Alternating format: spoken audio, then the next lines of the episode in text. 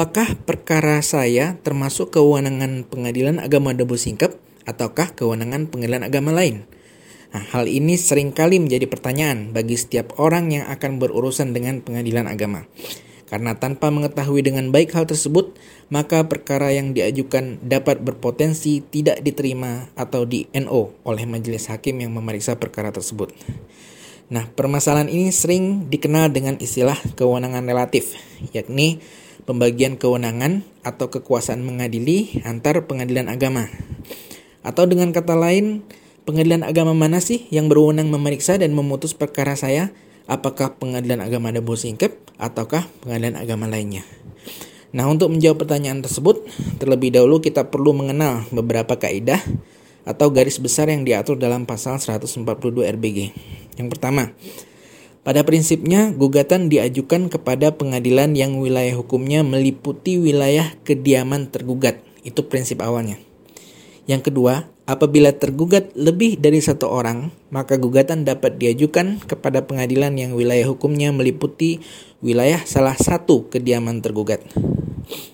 Yang ketiga, apabila tempat kediaman tergugat ternyata tidak dikenal atau tidak diketahui keberadaannya, maka gugatan diajukan ke pengadilan yang wilayah hukumnya meliputi tempat tinggal penggugat.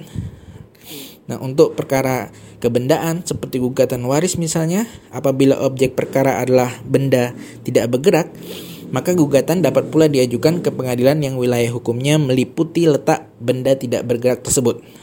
Nah, untuk praktek di lingkungan pengadilan agama, ada beberapa aturan khusus yang telah diatur dalam Undang-Undang Pengadilan Agama. Antara lain, sebagai contoh yang pertama, perkara cerai gugat, di mana yang mengajukan adalah pihak istri misalnya. Maka pengadilan agama yang berwenang adalah yang wilayah hukumnya meliputi kediaman istri atau penggugat. Sebagai contoh, Anda adalah seorang istri yang berdomisili di Dabo Singgap.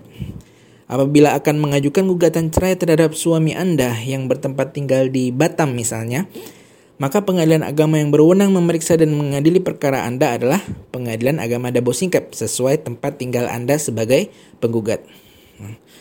Berbeda halnya apabila suami atau pemohon mengajukan permohonan cerai talak, maka yang berhak memeriksa perkara adalah pengadilan agama yang wilayah hukumnya meliputi kediaman termohon atau istri.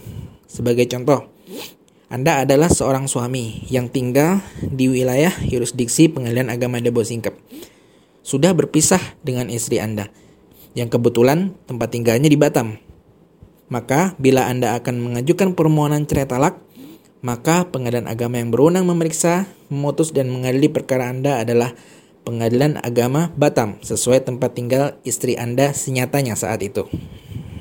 Nah, kemungkinan yang kedua, suami atau pemohon dapat saja mengajukan permohonan cerai talak ke pengadilan agama yang wilayah hukumnya meliputi kediaman suami itu sendiri apabila si istri secara sengaja meninggalkan tempat kediaman tanpa izin suami.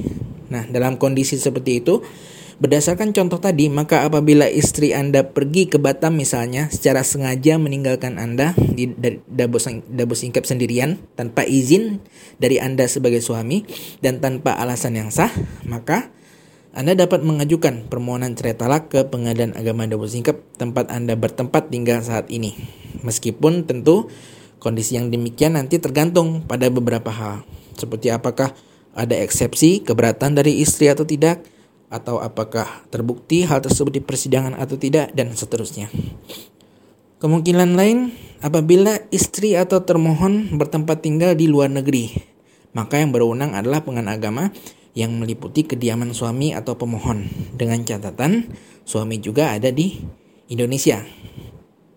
Namun apabila keduanya suami atau istri bertempat tinggal sama-sama semuanya di luar negeri, maka yang berhak adalah pengadilan agama yang wilayah hukumnya meliputi tempat pelaksanaan perkawinan atau pengadilan agama di ibu kota negara. Dalam hal ini, pengadilan agama Jakarta Pusat.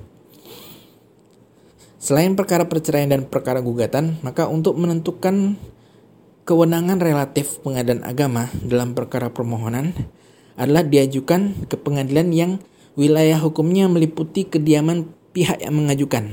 Secara umum seperti itu. Sebagai contoh, misalnya permohonan izin poligami diajukan ke pengadilan agama yang wilayah hukumnya meliputi kediaman pemohon atau permohonan dispensasi perkawinan bagi calon suami atau istri yang belum capai umur perkawinan 19 tahun bagi laki-laki maupun perempuan diajukan oleh orang tuanya yang bersangkutan kepada pengadilan agama yang wilayah hukumnya meliputi kediaman pemohon yakni kediaman orang tuanya atau permohonan pencegahan perkawinan dapat diajukan ke pengadilan agama yang wilayah hukumnya meliputi tempat akan dilaksanakannya perkawinan tersebut.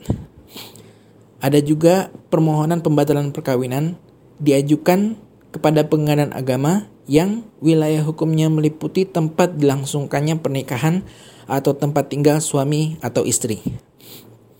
Yang kelima, bisa dalam bentuk gugatan sengketa ekonomi syariah, maka kewenangan relatifnya adalah diajukan ke pengadilan agama yang mewilayahi tempat tinggal atau kediaman penggugat atau dapat pula diajukan ke pengadilan agama yang mewilayahi tempat tinggal atau tempat kediaman tergugat.